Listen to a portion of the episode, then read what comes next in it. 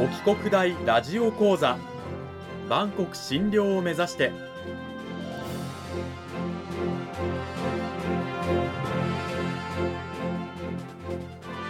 番組タイトルにある万国診療とは世界の架け橋を意味する言葉です。この番組はアジアの十字路に位置するここ沖縄にある沖縄国際大学で日々どのような研究や教育が行われているのかを発信していく番組です。案内人はラジオ沖縄アナウンサー小橋川響が務めます。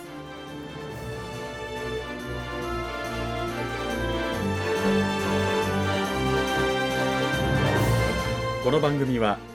沖縄国際大学の提供でお送りします。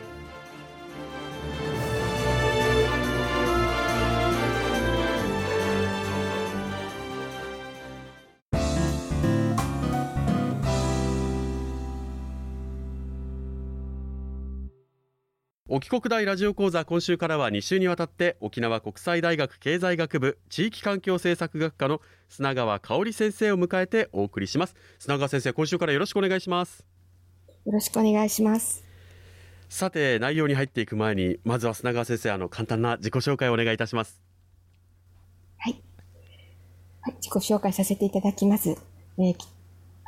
あの名前は砂川香織、えーご紹介にありましたように、経済学部地域環境政策学科に所属し、専門は、えー米国環境法です、えー研究分野としては、安全保障と環境、えーまた、えー湿地の保全とワイズユースなどを、えー対象にしております。最近は沖縄における米軍施設や自衛隊施設に関する環境影響評価、また、えー有機フッ素化合物 PFAS に関する米国の法政策などを調査しています。担当科目は環境法の他に環境教育や環境文化論、1年生から2年生までのゼミを担当しております。そんな砂川先生をお迎えして今週から2週にわたって講義タイトル南西諸島における防衛施設整備と戦略的環境アセスメントの必要性と題してお送りしていきたいと思います。まあ、沖縄だとねあの防衛施設整備とか環境アセスなんて言葉は切っても切り離せない、まあ、問題だと思うんですけれどもただねラジオ聞いてる方ちょっと難しいかなっって考えてしまってるかもしれませんけどそれをねちょっと分かりやすく、え2週にわたって進めていけたらなと思っておりますのでさて砂川先生あの南西諸島における防衛施設整備これまず沖縄のことだと思うんですけれども実際沖縄の防衛施設整備って今進められていますよね？はい。そうですね。えーまあ、50年前、沖縄の人々は平和憲法の下の日本本土への、えいわゆる復帰、または再併合、えされることで、軍事基地のない平和な沖縄を達成しようとしました。しかし、国土面積の0.6%に過ぎない沖縄県に、今も米軍専用施設の70.3%が集中しています。さらに、台頭する中国への対応として、自衛隊の部隊を南西諸島に重点配備する南西シフトが進められ、いわゆる第一列島線に沿い、東は鹿児島県の曲げ島から西は沖縄県の与那国島にかけて、米軍基地や自衛隊基地の建設整備が急速に進められています。米中対立の舞台として沖縄戦の再来が危惧される一方で、防衛大綱中期防衛力整備計画に基づく南西諸島への自衛隊配備に伴う環境影響は十分に検証されることなく進められ、安全性や生活環境への影響が生活地域住民の間で懸念されています。うん、あの南西諸島へのね、まあ、自衛隊施設の配備とか米軍基地の、まあ、建設が進むということで地元の、ね、人たちにとってはこう心配なこともいろいろとあると思うんですがそもそもその進んでいる防衛施設の建設なんですけど具体的にはどういったものが建設されているのか具体例を教えていただけますか？はい。沖縄県内では自衛隊の南西シフトの一環で2016年に村国町樽前地区に陸上自衛隊与那国駐屯地2019年に宮古島市千代田地区に陸上自衛隊宮古島駐屯地が開設されました。現在、宮古島市ボラ地区では陸上自衛隊ボラ訓練場、石垣市平江大俣地区では陸上自衛隊石垣島駐屯地の建設が進んでいます。うん、これらの施設建設にあたっては、明示的な法的根拠がないために環境影響評価は行われておらず、専門家や地域住民から自然環境や生活環境への影響について懸念が示されてきました。あの実際にその、ま、離島地域での自衛隊施設の建設が進んでいるというお話がありましたけれどもさらにその中で例えばこういうこの地区の建設ではこういう問題が指摘されていますといった事例はあるんでしょうか？はい。今回は宮古島市の事例を紹介します。一つ目の事例として宮古島市の野原岳に位置する航空自衛隊のレーダー基地から約 1.3km の位置に陸上自衛隊宮古島駐屯地、かっこ千代田があります。2019年に宮古島市野原地区に隣接して完成され、完成した3.4ヘクタールの同駐屯地には、すでに地対艦ミサイル、地対空ミサイル部隊が配備されています。航空自衛隊のレーダー基地による電磁波問題に加えて、陸上自衛隊宮古島駐屯地では、1、燃料漏れによる地下水汚染の危険性。2、弾薬庫、かっこ火薬庫と民家や集落が非常に近すぎる距離にあること。3、約束を保護にした抱き。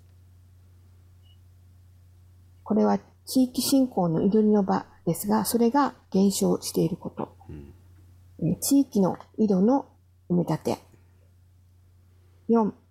地域の同意を得られていないヘリパッドの整備計画などの問題が指摘されています。なるほど宮古島のこの千代田地区での建設ではそういった4つの、まあ、大きな問題が、ね、指摘されているということでこれはあの報道などでも、ね、あの耳にしたことがある目にしたことがあるという方は多いかもしれませんけれどもね実際にそういった問題点が指摘されていると。ただ都だともう一つあの確かえー、失礼都だともう一つあのボラ地区もあってそこにも確かね陸上自衛隊の施設整備が進んでいたと思うんですがこの辺りはどうなんですか？この地区は。はい、えー、宮古島市ボラ地区に取材する陸上自衛隊ボラ訓練場があります。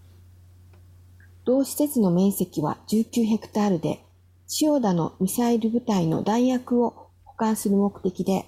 弾薬庫などの建設が進んでおり、予定される3棟のうち2棟の弾薬庫がすでに完成しています。うん、軍事専門家や住民は、弾薬庫が集落に近すぎることで、1、火災時の避難が困難であること、2、ミサイル燃料、あ燃焼時に発生する有害な塩化水素ガス、3、ミサイル発射時に切り離されるブースター。これはミサイルの推進補助装置ですが、それが民間地に落下する可能性などを指摘しています。例えば、2020年6月に当時の河野防衛大臣は、ブースターが山口県内の陸上自衛隊演習場内に落下しない可能性があること、地元の反発などを理由に、陸上配備型迎撃ミサイルシステム、イージス・アショアの配備を中止しました。県外の他の自治体には、より丁寧な説明がなされ、安全が確認できない場合には、ミサイルシステム配備中止という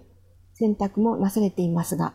宮古島市では納得する説明を得られないまま工事が進行しています。宮古島市では住民の懸念というものを、まあ、ほぼ、えー、黙殺するといいますか、えー、侵釈しない形で自衛隊の施設建設が進んでいる現状がある一方で山口県ではその地元の反発を理由に、まあ、国は施設建設一部断念するといったことが行われています対応が、ね、真逆だと思うんですがなぜこういうことになってるんでしょうか？ね、そうですね。まずはこの事業に対して、えー、きちんとした、まあ、環境影響評価がなされないという問題があると思います。環境影響評価について少しご説明したいと思います。はい、科学性と民主性に基づき提案される事業や活動の環境影響を事業者自らが調査、予測、評価を行い、結果を公表して一般の人々、地方公共団体などから意見を聞き、それらを踏まえて環境保全の観点からより良い事業を作り上げていくことが環境影響評価制度の目的であります。しかしながら、環境影響評価法や関連する条例の適用範囲の狭さ、実施されるタイミングなどの問題から、急速に進む南西諸島の軍事施設整備に環境対策が追いついていない状況があります。なるほど。環境影響評価ということが重要になってくるということなんですがあの砂川先生山口の県やこの宮古島の施設建設なんですけどそもそもこの建設の前に環境影響評価っていうのは行われているんでしょうか？どちらも、え実施されておりません。なるほど。じゃあそもそもそういうことをしていないから事前に問題点が浮き彫りにされず計画が進んでいく中でこれちょっと心配なんだけどっていう点がどんどん出てきてで結果的にあの国の対応がちぐはぐになってしまうような問題点が出てきているというわけなんですね。はいそのように思います、うん、さてこの環境影響評価についてなんですけれどもねあっという間に時間が来てまいりました。来週以降になるかと思います。砂川先生今週はどうもありがとうございました。ありがとうございました沖国大ラジオ講座あっという間にエンディングの時間となりました。さて今週の話を受けて砂川先生来週はどういったお話を聞かせていただけるんでしょうか？はい。次週は防衛施設整備に関する環境影響評価制度の日米比較を行いつつ沖縄の問題を考えるヒントについてお話ししていきます。防衛施設整備を進める上で環境影響評価が重要になってくるという話だったんですけれだったんですけれども来週はその日米の比較のお話になってきます。来週も皆さんぜひお聞きください。今週は沖縄国際大学経済学部地域環境政策学科の砂川香織先生にお話を伺いました。砂川先生来週もよろしくお願いします。よろしくお願いします。